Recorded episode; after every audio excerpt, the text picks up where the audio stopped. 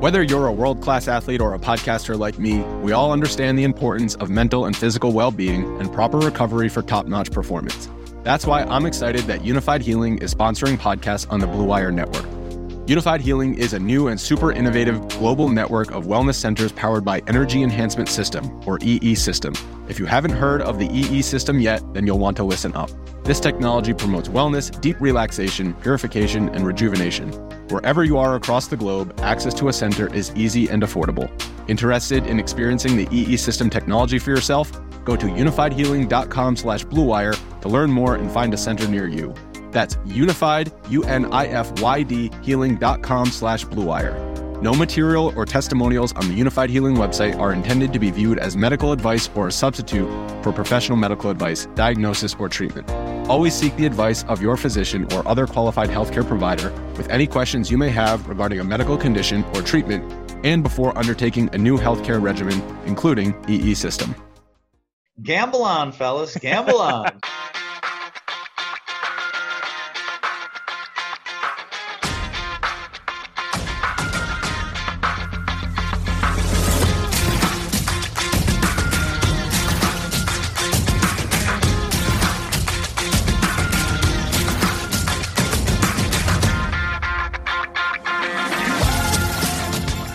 Welcome again to Gamble On, the weekly gambling podcast presented by USBets.com. I'm Eric Raskin, US Bets managing editor and media director, and I'm joined by our senior analyst, Pulitzer Prize finalist John Brennan. And we start on a somber note this week as we said farewell to one of the great comic minds of our time on Tuesday, Norm Macdonald, who died of cancer at just 61 years of age. I was a Norm fan since before he even got to Saturday Night Live. I know I'm going to sound like one of those jerks who brags about discovering a rock band before they were famous, um, but but I love Norm from the first time I saw him doing stand up a few years before he got to SNL. Uh, anyway, uh, Norm is relevant to our podcast because he was an admitted degenerate gambler who played at the World Series of Poker frequently and did some on air poker commentary. And here's what he wrote about gambling in his 2016 book. And as for my gambling, it's true I lost it all a few times, but that's because I always took the long shot and it never came in. But I still have some time before I cross that river. And if you're at the table and you're rolling them bones, then there's no money in playing it safe. You have to take all your chips and put them on double six and watch as every eye goes to you and then to those red dice doing their wild dance and freezing time before finding the cruel green felt. I've been lucky. End of quote. Uh, John, we share some opinions on comedy, but not all. So I have no idea what your feelings on Norm Macdonald are. Uh, but I know for a fact you have a very different approach to gambling than he did. Uh, any thoughts to share on the late Norm Macdonald? Uh, well, yeah, I, I got to admit that uh, my sister saw Bruce Springsteen play in a small club in North Jersey before he was Bruce, and I saw Seinfeld play at Bananas Comedy Club in Fort Lee, New Jersey, before okay. he even had his own TV show. So nice. That's my own uh, humble brag there. um, and honestly, Norm was great. You know, okay. And listening to this week to some of his classic commentaries, like at the White House Correspondents Center, I think 1998, and the ESPYS around the same time were uh, bittersweet. Uh, not like his norm is gone, but because comedians can't even tell these jokes anymore. You know, now if that meant not getting away with you know viciously racist or angry sexist jokes anymore, that's great. But you know, about ten days after the famous zoo guy risk taker Steve Irwin dies at the hands of a stingray, well, you know, Norm could and did kind of say out loud what people were really thinking of the irony of it all. Yeah. But we can't do that anymore. Um, anyway, that rant's aborted. So, uh, as far as the 2016 quote you mentioned, yeah, by then, of course, Norm had known for several years that his cancer was spreading and he wasn't going to need to save for a rainy day. It already was raining for him. So, now that still wouldn't get me to let it all ride in a long shot like he did, but I'd probably bet a rather large number on a 50 50 play just to see how it felt. Okay, interesting. Um, it's uh, it's notable that we're uh, just a week removed from having a guest on Gamble On whose Zoom screen name yeah. was Turd Ferguson. Exactly. So, uh, so Norm's legacy definitely lives yes. on. Um, and uh, I, I, just found out yesterday that our boss Adam Small got to hang out with Norm in the Bahamas at a poker event like 15 oh, years nice. ago, and nice. uh, and Norm told him that he spends uh, a lot of time reading the forums on Adam's then site P- Pocket Five. So that's pretty cool. Oh, cool. That's great. um, pretty much everyone in the poker community had something glowing to say on social media this week about Norm. Um, I, I, don't usually spend much time on Facebook, but uh, the handful of poker pros that I'm Facebook friends with, they all all posted about him. Um, Yeah, this this is a tough one, and uh, you know, it occurs to me you could have gotten huge odds anytime in the last couple of decades betting on Norm's dirty work co-star Artie Lange to outlive him. That's uh, that's definitely an, an upset here. Uh, sorry if that uh, crosses over into the uh, too soon or tasteless category, but so be it. Uh, in, in, honor of uh, of Norm Macdonald, I think it's okay to make a uh, slightly morbid joke. Um, but uh, l- last note, I enjoyed this tweet from our colleague Jeff Edelstein, who wrote, Norm Macdonald battles cancer silently for a decade. I get a hangnail and spit out 600 words and bitch about it to my wife. What a man, truly. Good stuff there from Jeff. Yeah, exactly. We'll uh, we'll definitely miss Norm. He was uh, kind of a one of a kind, and uh, he he had a little bit of the Johnny Carson in him, where the worse the joke was, and the worse it played, and the more silence there was in the audience, sort of the funnier it got because he would just sort of look a little desperate and naked out there, kind of uh, verbally. We're like, oh wait, I thought that was okay and not funny now, and then the next one would kill, and everybody's laughing like crazy. So uh, I'd I'd love that uh, comedic timing, and he'll definitely be missed. Absolutely. All right. Well, thank you to everyone for joining us for episode number 160 of Gamble On. If you missed any of our previous 159 episodes, they're all available on Spreaker, Apple Podcasts, Spotify, and all other podcast apps. And uh, speaking of what a man, to use uh, Jeff Edelstein's words about Norm, uh, if I can record this podcast on an empty stomach while fasting on the Jewish holiday of Yom Kippur, then all of you listening out there can surely take a few seconds to give us a five star rating and write a glowing review.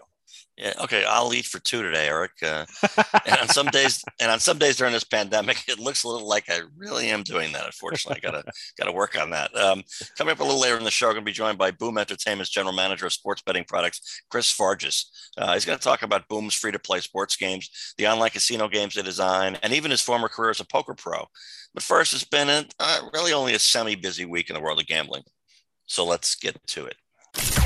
Here's your Gamble On News of the Week an inside look at the biggest stories in the world of gambling.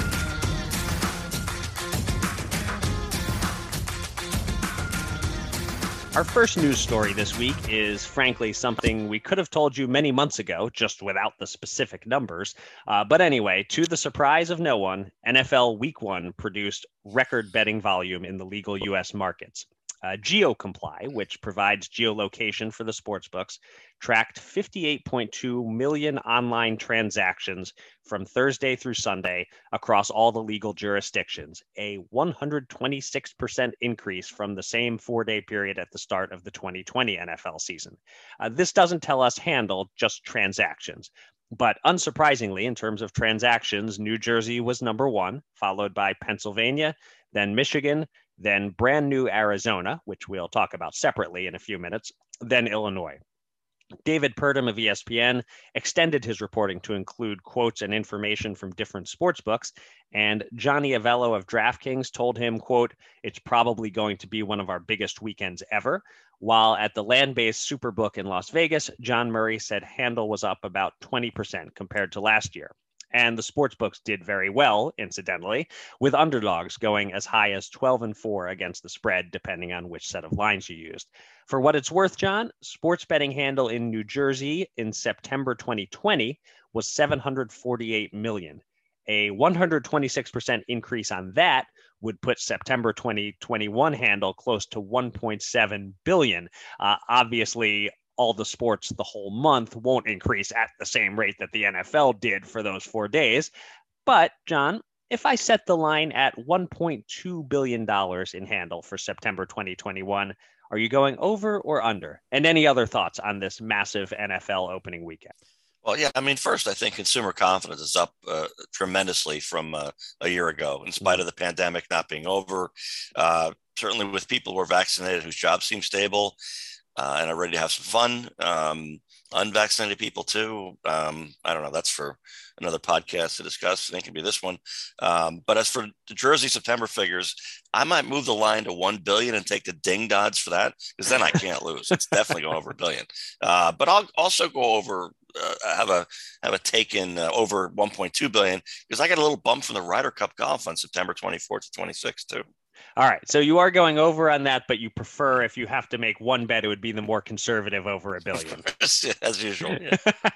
yeah, that's that's a slam dunk, kind of a kind of a wuss move, uh, I would say. But uh, you know, but at least you still did give an answer on the on the line I set. Um, then we uh, we do of course have August New Jersey handle to contend with first. That's being released today, um, so we're still a month away from knowing that September handle. But I, I think everyone can agree it's going to smash all records. Um, I was looking at just the national numbers. That the single month national record is 4.6 billion. That was set this past March it is a foregone conclusion that we're crossing 5 billion in September and I actually think the over underline nationally should be right around 6 billion. Uh, I, I, think the record could very well go from 4.6 to over 6 uh, just like that.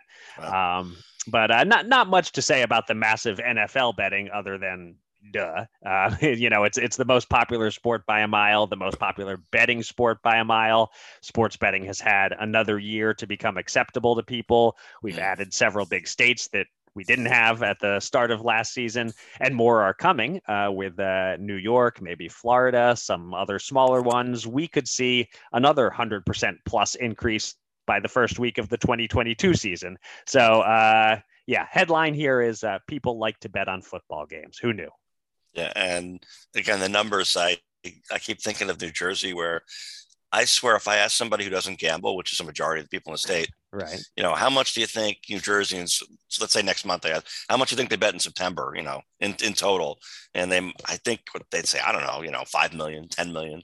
you know, then you kind of say, well, there's nine million people, and and you know, a third of them bad and you know it's only you know this and they say oh geez it's got to be what close to 100 million right? I mean it's it, i didn't realize what a huge number it is and then you tell them you know it's over 1 billion dollars and it's just it shocks the sensibilities of the average person who doesn't gamble at all. It sort of shocks me who does gamble a little bit but i can't imagine how much money people risk on uh, not only football but all these other sports but uh, hey it is what it is. And obviously this was going on long before this was legalized so it was just under the table but the fact is that as you say people do like to gamble.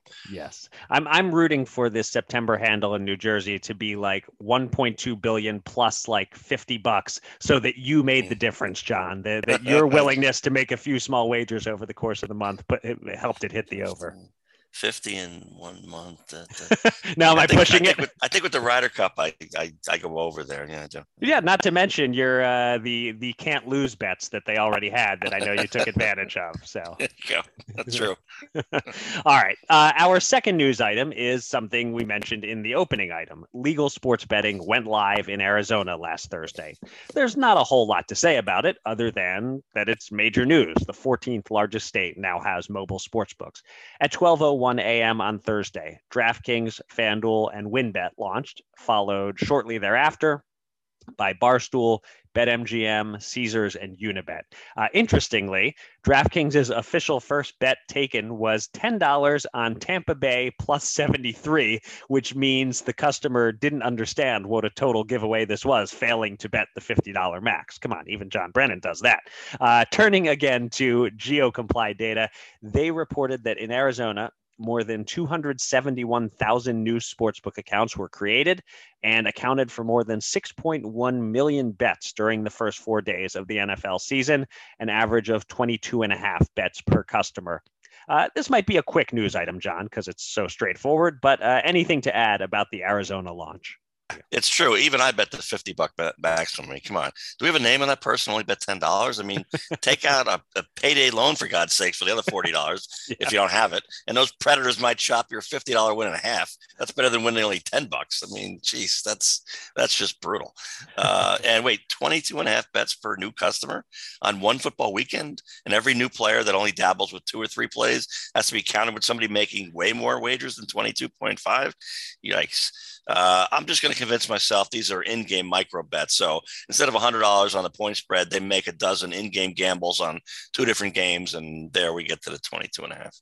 Yeah, I'm sure in-game betting is a lot of it, but uh, you know, 22 and a half, it's still uh, you know fewer than two bets per game, so uh, it's really not that bad if, if you just think of people as being interested in putting something on every single game. But uh, anyway, uh, not not much else to say here except uh, that the books might not have had as good a hold in Arizona as in other states in Week One if people were betting on the Cardinals. Although football is a sport where people like to bet on any game, any team, more so than the other sports. Uh, you know, the, in, in, baseball or uh, hockey, uh, often a casual fan or better is only familiar with the local team, but NFL, people bet everything. Mm. But anyway, uh, welcome Arizona. The West is opening up. Uh, Washington State and South Dakota both took their first bets as well, retail, that is. Uh, you have Montana, Wyoming, of course, Colorado, plus Nevada. Uh, the West is now approaching the Northeast in terms of the map filling in. And now, now it's really the middle part of the country that uh, ha- has a lot of gaps in it. But, uh, but those are going to get filled too, for the most part. Uh, yeah, it, it, I, have said before, interesting how it's followed the casino map where, you know, who gets going. I guess the weather in the Northeast is kind of daunting and that, that gets them into gambling sooner or something. But, uh, and the Midwest is kind of traditional and they don't know about this dicey money risking thing or something. And you know, I've always said that uh, you know, having spent a lot of time out west, you know, a year of my life at least, uh, yeah, there's so much open space and things to do out there, and you know, you can't even get cell service even in 2021, and a lot of the best places to hike out there. So uh, I think that slows down the the zeal for uh, legal gambling, but uh, it's it's all coming. You know, resistance is futile, and everybody's got to just realize that. Exactly. All right, our third story this week focuses on something you covered on njonlinegambling.com, John. Some fiery comments from New Jersey Division of Gaming Enforcement Director David Rebuck about sportsbook marketing and advertising. During a panel Monday called The Do's and Don'ts of Advertising in iGaming, Rebuck said, quote, for the first two years of online gambling in New Jersey, I made my staff review and approve every promotional plan that was going to be offered to customers. It was overwhelming do I have to go back to what I did in 2014 and 2015 and even into 2016 and say, sorry, companies, no promotions unless it is first approved by the state of New Jersey? That would be a very challenging responsibility for the state. But if I am forced to, you're going to do it. Uh, he added, We understand that there are business needs and they want to attract people and they want to be creative, but it is incumbent on the company to understand that if they act unchecked, it will be checked, but checked in a way you won't be happy with and much different than the way it is today. End quote that sounds a bit like something out of one of the many great mob movies that you haven't seen, John. Uh, anyway, do you know, John, if Rebuck is talking about promotions, advertisements, or both? And, and what insights can you provide on, on where Rebuck is coming from here and why he's so fired up? Yeah, absolutely. Uh, it seems to me that David's bugbear from day one of this has been the cheesy advertisements that he considered very misleading. And yes, the promotions are really part of that. I think anything that gives off a vibe that not only is the promotion a sure winner, but gambling in general is really easy. You know, it's not just fun; it's mm. easy. You make money. It's a profit uh, center for you. Uh, that gets his goat or his bugbear or both. Um, now, I'm not convinced that Dave Rebuck 2.0 is any different from Rebuck 1.0, who I referenced in my article from 2018 in his comments, where he smacked down any notion that European bookmakers might have had at their tradition of, hey, that line was a mistake and you'll get nothing and like it, which is going to fly over here. This goes back to that 2018 Broncos Raiders game where they, they put up a, a faulty line because one team was about to get the game winning field goal and they didn't adjust for it in time and somebody jumped on it and they initially tried to say uh, or FanDuel did I guess um, gee uh, we we didn't mean that so never mind yeah that didn't work so I will say coincidence or not there was a different attorney general as Rebuck's boss in between those two shots across the bow and now that AG has left to go work for President Biden so maybe uh, we hear more from Dave and that would be really good. Hmm. Yeah, I mean, he certainly, when he opens his mouth, uh, interesting things come out and give you good things to write about. That's for yeah, sure. Um, um, I was wondering if maybe this rant was inspired by the Caesars sign up bonus that just mm-hmm. came out a few weeks ago with the mm-hmm. $5,000 risk free bet, uh, which is just a massive amount and encourages people to go bigger than they're comfortable going. And of course, it is not risk free. Uh, what it is, is a guaranteed second chance. But, you know, if you take your shot and lose, then your bet is refunded as site credit and you have to bet it again and if you lose a second time you're out 5 grand. So that that yeah. might well be what Rebuck saw and said I guess we have to start approving every promo because these operators are going too far. I'm not I'm not sure if you got any indication John if that's what was on his mind, but that's the thing that stands out most to me. Well, I suspect so, and I, I noted to it a little bit, but uh, uh, that uh, had said that uh, State Senator Lesniak, uh, Ray Lesniak, has been in touch with him, and he says he says uh, Ray has me on speed dial, and the importance of that is that obviously it's easy to ignore someone who's anti-gambling in general, so they're going to complain about everything about it, and they may be legitimate complaints, but you figure I know where that's going, right? you know what's happening here. Lesniak was the guy who got online poker and online casino into New Jersey. He got sports betting into New Jersey. He got the case going. The federal Supreme Court thing. The whole reason we're doing the damn podcast is Ray Lesniak, and yet he is calling Dave Rebuck, uh, you know, often and saying, "I can't believe this stupid ad. This is this is terrible. This is not this is not good for anybody." And so right. I think that's definitely the the best cautionary note for the industry that look, this guy supported you. He made you. You're here because of him. So he's retired now, but he's still paying attention. And if he is annoyed and and uh, concerned about the tone of some of the advertising, you might want to think twice about it. And obviously, Dave Rebuck has the the clout to to come down pretty hard. He's got a lot of uh, leeway here, and also, of course, states around the country tend to follow New Jersey's lead. So uh, they're dipping into some semi-dangerous territory, and I think he's done them a favor by kind of giving them this warning because they're going to have to look seriously at this. Because if you piss them off a little further, uh, as he says, you might not like the result. So I'm going to focus on the least important thing that you just said, which is that uh, that Rebuck said that Lesniak has him on speed dial, which is the surest way to give away your age because speed dial does not exist. It's called contacts in your cell phone. Everybody's on speed dial. If you have their number, that's speed dial. Uh, if I said the word speed dial to my kids, I am guarantee they'll have no idea what it means. So uh, that is definitely a, an older generation thing to say someone has you on speed dial yeah, I guess when I say that, it's like it's like a needle off the record for a lot of listeners. Yeah. right. Yes. What's a record? What's a needle? What are you talking about? right. Honestly, now most of them would be like, "What's a CD? What is this? What's a, what is that?" So, uh, well, the world keeps changing, Don. Nothing we can yeah. do about it. It's time to welcome a special guest from the world of gambling. Let's get to the Gamble On interview.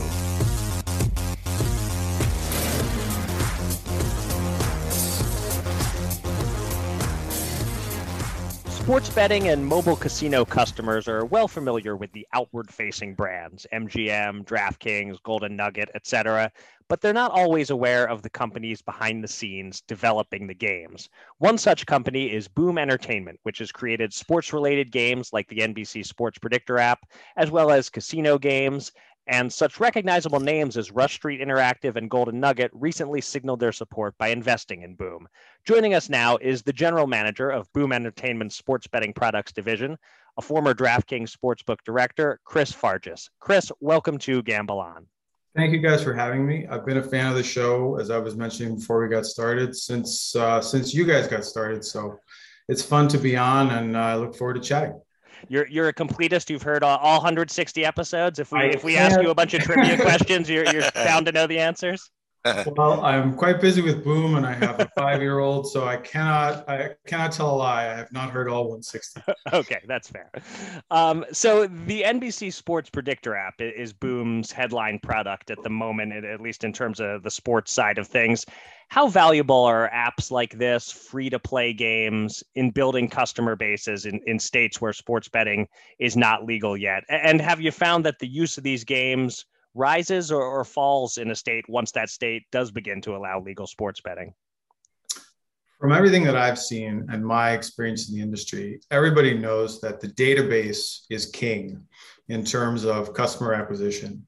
And what I want to point to to sort of underscore that and, and to underscore how important these free to play games are for these bigger companies is everybody's doing it now when DraftKings launched in 2018, you know, some people were messing around with it, but it was not pervasive that all of these real money companies had this focus on free to play gaming. And if you look now, you know, the DraftKings pools product, which is something that I worked on while I was at the company, is a major part of, of the company's product offering. It's a big part of the marketing that it does around major events. It's really become a big part of what the company's putting out there. FanDuel has, you know, a free games hub. You see companies like Bally's going and doing acquisitions, getting Sport Caller, you know, into their portfolio. So in the in the last two or three years, I've really seen a trend where it's gone from free to play being sort of an afterthought to now something that, you know, basically every major provider is moving towards having a, a free to play sports solution. And it's exactly what you said. It is a device to get a database going for customers in both in jurisdictions where there is sports betting, but more importantly, to your point, in places where uh, you know the, the online gambling stuff is not legal yet. Okay. So so yeah, and then about that that second part of then when it does go legal, how how does that seem to impact the the use of the the free to play app? You know, we only have uh, we only have the data that we have, so it's a small sample size. But we haven't seen any meaningful drop off in the states that allow sports betting. And I think when I look at that fact, to me, it signals that there still is a real opportunity to cross sell those very casual customers from a free to play product into a real money sports betting product. And that is one of the themes and one of the things that I'm focusing on at Boom is to focus on that casual sports fan cohort and try to take a guy who maybe plays in a fantasy football league at work or does a March Madness pool once a year, but isn't a better to take that customer and create a sports betting experience for real money that is simple and accessible for that person and fun. Yeah, Chris, I know your uh, your CEO Steve Murphy uh, uh, said in a recent interview that uh, he thinks that down the road, um, sports betting will go the way of slot machines, and that kind of intrigued me, even though I don't quite know for sure what it means, and maybe the audience doesn't know for sure either. So, uh, can you elaborate on that? Where is uh, sports betting going? Sure. Um, I think there are two parts of this quote that I'll um, pick up. One is about distribution, and the other one is about product. On the distribution side, um, what you see in digital, you know, slot gaming and and you know digital casino is the you know the the majority of the games are third party created, right? You have companies like IGT out there creating these um, slot machine content. And then the operators you know uh, strike deals with those third party companies. And that's how the distribution of the slot content um, happens for the most part. Um, we see this model also emerging for sports betting. And i think what's driving this is um, not all of the sports betting operators and the companies behind those operators are technology companies, you know, just frankly speaking. Some of them are obviously DraftKings and FanDuel, and some others do come from technology, you know, are technology companies by breed. But a lot of the major operators are either marketing companies or they are, you know, casino companies that, uh, you know, w- where their expertise is in hospitality and physical casino stuff. And so I think there's an opportunity for, um, particularly for those companies that are not technology natives to uh, partner with uh, Boom on uh, sports betting concepts in the same way that uh, many of these real money operators partner with third party vendors for slot content. So that's the distribution angle. Um, and we're hard at work uh, getting that going and, and, you know, talking to partners about getting that into the wild. And that's very exciting. It's something that we feel like we're really innovating on and, and you know either the first or among the first to consider that setup. So that's the distribution angle. And then on the product side think about you know 100 years ago or whenever they first built slot machines think about what that first slot machine looks like.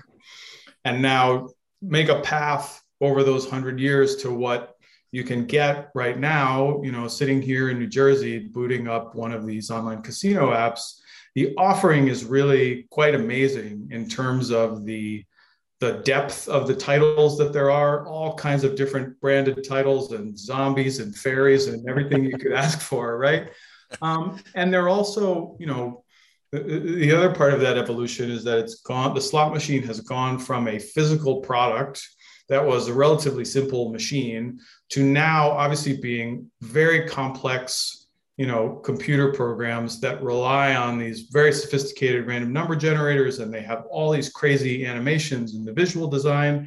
And it's a very sort of complicated product that has a lot of different options. And when i look at the sports betting landscape i don't really see that innovation having happened yet in digital sports betting. You know i live in new jersey like you do john and uh, you know i bet and when I, you know, I think there are 20 apps or maybe 20 plus here in New Jersey. And frankly, they all look the same.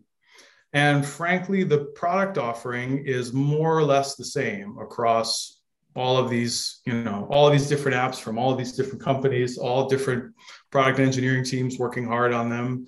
The result is that frankly, they, they really all look very similar. There is not a ton of product innovation going on in the sports betting space, true product innovation. Um, you know, uh, the product roadmaps for these companies right now generally look like number one, get launched in every state that you possibly can. And by the way, that's for sure the right thing to have at the top of your product roadmap. and number two is often you know copy features that other books have that we have seen be successful you see this right now with same game parlays where you know when when we first launched in 18 pretty much nobody had it. And now it's become the hot thing. You know a couple of operators have have had it going for a little while and it's proven to be successful. You see it as a big part of marketing campaigns and now everybody has to have it. So from all of that where does boom fit in we are here to do the truly innovative product development work and product discovery work in the sports betting space. Pretty much the reason that I took this job was this opportunity to really innovate. And I have some ideas. Um, you know, you mentioned Steve, he's got some great ideas. There's a few other folks at the company. And um, a big part of my work over the first few months that I've been here has been exploring these innovative sports betting concepts and starting to put visual designs together for them and starting to get engineering teams working on building these concepts. So, you know, it's still early days. I've only been here for a few months, but we've made really good progress on some of these concepts. And uh, we're really looking forward to the opportunity to start to pitch some of these to our operator partners. And, you know, the, the parallel really is there to the slot machine game where there's no reason why uh, you know several years from now the way that you have a menu of slot content right now at an operator most of which is third party content we expect that there will also be that for sports betting so I don't imagine we'll get you to uh, explain all of the innovative ideas that you actually are starting to uh, bat around in the brainstorming uh, sessions on the podcast right now. You're, pro- you're probably still keeping those a little close to the vest. Uh, there is some secrecy and some IP around some of those ideas, but um, we're eager to get them out there, and we're eager to start talking to partners about them, and you know, get technology integrated and get those concepts into the wild. Cool. Um, so I'm going to shift topics completely with with my next question. Um, I know you're a former pro poker player. Uh, it appears your tournament cashes came between 2003 and 2010, uh, and also that you played not just Hold'em but a lot of the other games as well. What led you to stop playing professionally, Chris? What was it a Black Friday thing? Eric, you're dating me. Don't blame me. Blame Poker DB. yeah. So let me set the scene for you. So I, I, always make this this sort of intro when I'm talking about the poker world, which is this, we're talking about 20 years ago now that I really started playing seriously, and it was completely different back then. Um, the opportunity to make money was incredible back then. There was no content that was any good out there there were no solvers or whatever this crazy technology that all these modern players are using. We were all learning by the seat of our pants. And the second thing that's different is the involvement of the casual players at that time. This was before, this is basically when you could see ads on TV for real money poker sites or ads on the internet for real money poker sites, US facing, and people could just sign up with your credit card. And um, so it's a very different environment when I got involved in the poker world. I played professionally for several years. I think there were two drivers of my getting out of that line of work. The first one was I didn't want to do it for the rest of my life. It was fun, you know, in your 20s to travel around and meet some other smart people and play this game for a living. Um, but there was a point in that arc where I said to myself, I really don't want to do this for the rest of my life. And I think my time is running out to sort of get a straight job with this resume that I have into my middle 20s. Um, so that was one driver. The other one, candidly, is that it started to get harder. Mm. I was playing, you know, high stakes, and there was a period of time where there were a lot of casual guys just giving it away in those games, and then towards the the towards the middle of the sort of two, first decade of the 2000s, I really saw it change. The games really tightened up and it became harder to make money. And, you know, candidly, that was uh, another driver of my getting out of it. I don't think that I am some poker savant who is, you know, in the top 10 in the world or anything like that. I think, you know, I think I was a good player and I worked hard at it, but there was a limit to, you know, what you could earn in those games once it started to get harder. And I think that has really continued, you know, after I left the scene. Mm-hmm. And do, do you still play at all casually or your poker is not really a part of your life at all these days? Mostly I don't play. There's a couple of online events, you know, that some friends of mine will come to New Jersey. So it becomes more like a social thing and I will play when they're playing. But honestly, I played a lot when I was playing for a living. right. Um, and I kind of got burned out on it. And um, I have other gambling pursuits that I'm working on that are energizing me and making me feel you know creative but poker is not that for me anymore gotcha you know, uh, Chris, uh, mobile sports betting is getting all the headlines. It's been legalized in, in, half the states already, and half of the other half are getting pretty close to it. And unlike casino, uh, while we both have it in New Jersey, uh, and Eric also has it in Pennsylvania, uh, in many states uh, have sports betting, but not online casino. first of all, I, I, find that rather bizarre, especially to the extent that lawmakers want to raise tax revenue. New Jersey gets a lot more money from online casino than they do mobile sports betting, in spite of all those headlines. So I'm, I'm wondering about your company it seems like you're fairly well diversified that mobile whether mobile sports betting or online casino becomes the long-term king you're in good shape either way but i wonder if you either uh, would prefer to see one of them uh, you know rise up even further uh, and or why do you think states have legal sports betting and not online casino? It is bizarre right? I mean for us in the industry we think about it every day. It, it definitely is bizarre I think it is a remnant of the sort of morality of gambling in this country.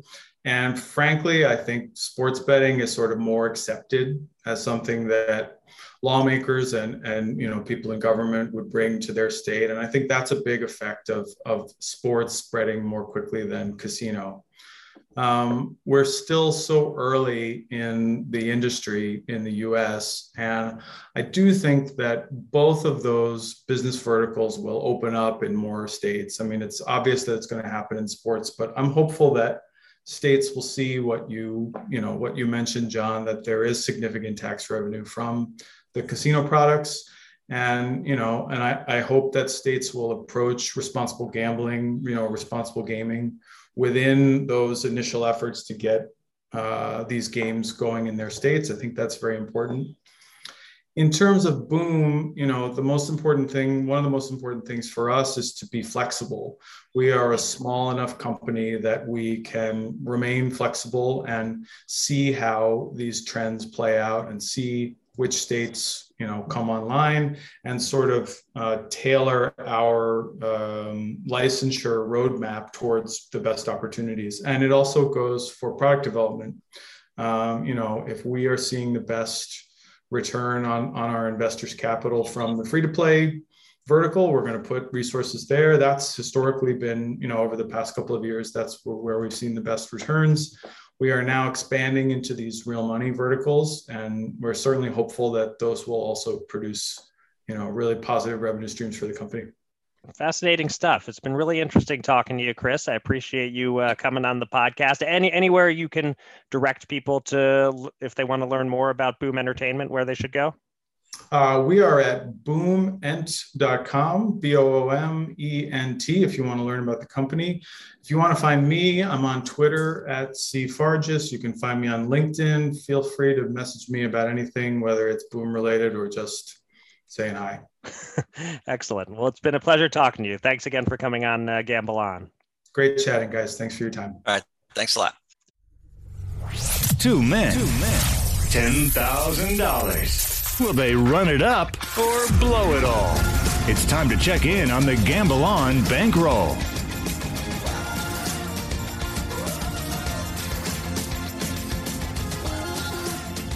We'll get to the Fast Five shortly, but first, let's update our betting bankroll. And it was a very good week for us, thanks largely to a bet I placed about five weeks ago, which I wouldn't have placed if not for the guidance of our boss, Adam Small, who pointed me toward number two seed Daniil Medvedev to win the U.S. Open at plus 550 odds. We put $50 on Medvedev and his straight set win over Djokovic in the finals, locked in a much needed extra $275 for our bankroll. Uh, Adam, you get a finder's fee on our pretend money there.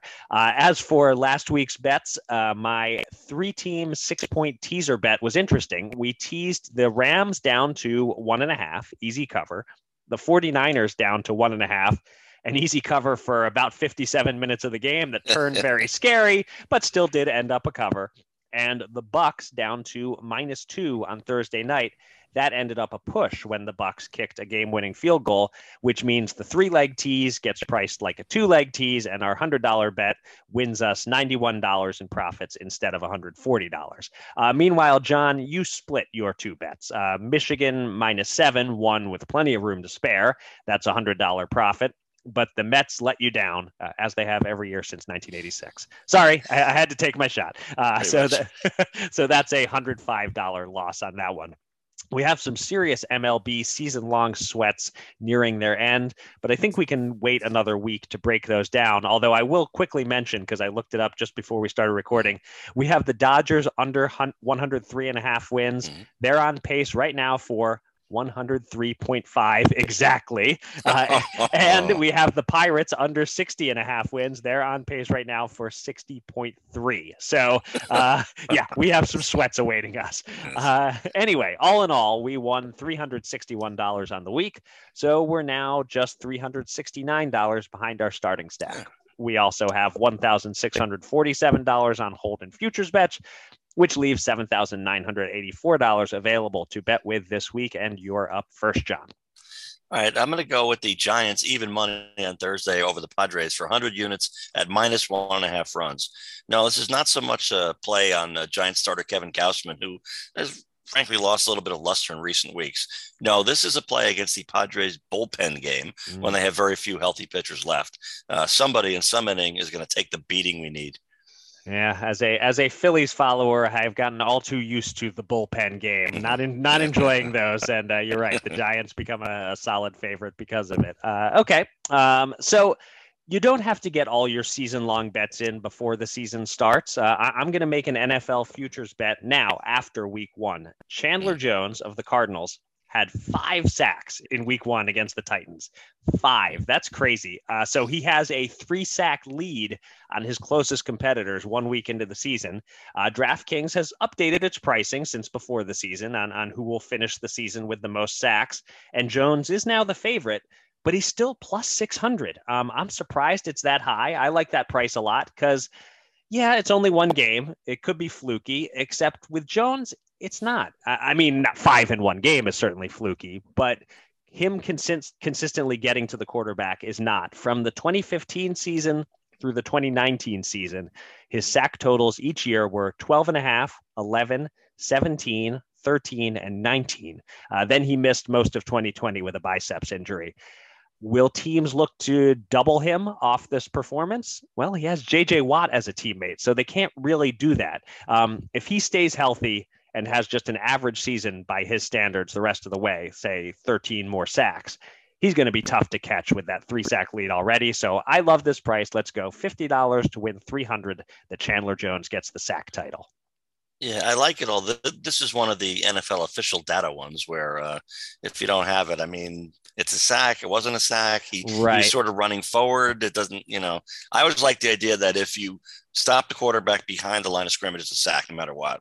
But now I think what they do is if the quarterback is scrambling and he moves forward about five yards, gets within one line, one yard of the line of scrimmage, I think that's not a sack. But that gets a little complicated. So yeah, well, there, I, you remember that. there was that incident with I think it was Goff last year uh, that that basically swung a whole DFS right. uh, event where they was ruled a sack initially, and then they said it was he never uh, attempted to pass. It was a designed quarterback run, and therefore it wasn't a sack. So you're right. This this could well come down to uh, a scoring decision, uh, one way or the other. But I, I, I love that three sack cushion we have right now. Yeah. Do we need depositions on? Uh, yes, I'd like to testify under oath that this was a run play. We have the playbook right here. I mean, uh, yeah, that's crazy. But anyway, I'll move on. Uh, give me the under on the Giants versus football team game on Thursday night.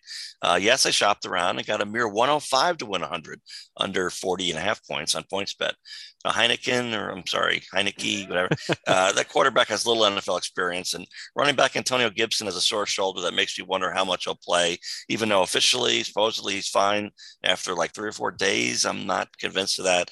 The Giants scored seven points in 59 minutes and 50 something seconds in their opener against Denver, and I don't see much better for them against this front seven. All right, an under bet. So uh, the the way to uh, root for it is not to watch, mm-hmm. right? Uh, well, punters are your friend as well. Right. Okay. Um, so uh, my second bet uh, will be on that same game, and uh, hmm. after I made a bet on, on Chandler Jones to open, um, I'm going with a different Jones. Uh, although my bet is against that Jones, it's for that mm. Jones to struggle. That's uh, Daniel Jones, of course. I'm talking about. I'm betting on him to throw at least one interception in this game against the football team. the best price I found is minus 158, which is not spectacular, admittedly. If you just do the math based on past performance, in 27 career starts, Daniel Jones has thrown at least one interception in 15 of them. So that's 55.6% of the time, which would mean, based on that, a minus 125 price would be fair. And I'm about to pay minus 158. But I'm okay with that because A, he didn't throw an interception last week, so he's kind of due. Uh, and and B, he's up against Washington with maybe the best pass rush in the league, very good defense overall. They managed one pick last week against Justin Herbert. They had 16 interceptions last year, which was tied for fifth in the NFL. So I think in this situation against this defense, I'm fairly confident that the extremely mediocre Daniel Jones will find at least one unintended Washington receiver. Let's bet $79 to win 50 on that player prop. Yeah, and we'll celebrate that one right around midfield to try and uh, double up here. There we go. All right. And we finished the show with the Fast Five. And this is not something I've been able to say a whole lot over the last two seasons, but I am currently in the lead. Uh, we had two shared picks last week Green Bay, which lost horribly, and Denver, which won comfortably. I swept my other three despite the aforementioned scare at minus seven and a half in the Niners game. Uh, so I went four and one on the week. John, you went two and one on your other three, winning on a couple of dogs that won outright, but uh, losing a close one with the Pats. So you're three and two. Uh, certainly a positive way to start the season for both of us. And you pick first this week, John. All right. Well, you know, three and two is a really good week. Has always been my mantra, and I'll stand by it. I'll look at yep. it that way. And uh, all right, you know, Saints minus three at Panthers. I was positive I'd pick against the Saints this week because they're not really that good in spite of eviscerating the Packers. But oddly, both the Saints and the Packers' week two point spread seem to have completely ignored week one. I'm surprised by that. And in the case of the Saints, maybe it's even gone the other way. Um, minus three at Panthers. It's a trap, I presume, yet I'm going to wander it anyway. Uh, next is uh, Bears minus two and a half against the Bengals. Uh, it's the only two and a half point spread of the week on Westgate compared to six minus three and a half. Scary. Uh, I love Joe Burrow, but if the Bengals aren't better than the Vikings, then I don't know. Uh, Bears defense is for real, and they can go with the, their better quarterback in the second half, whoever that may be, and win and then cover. Uh, Bills minus three and a half at Dolphins. Yes, I'm hooked.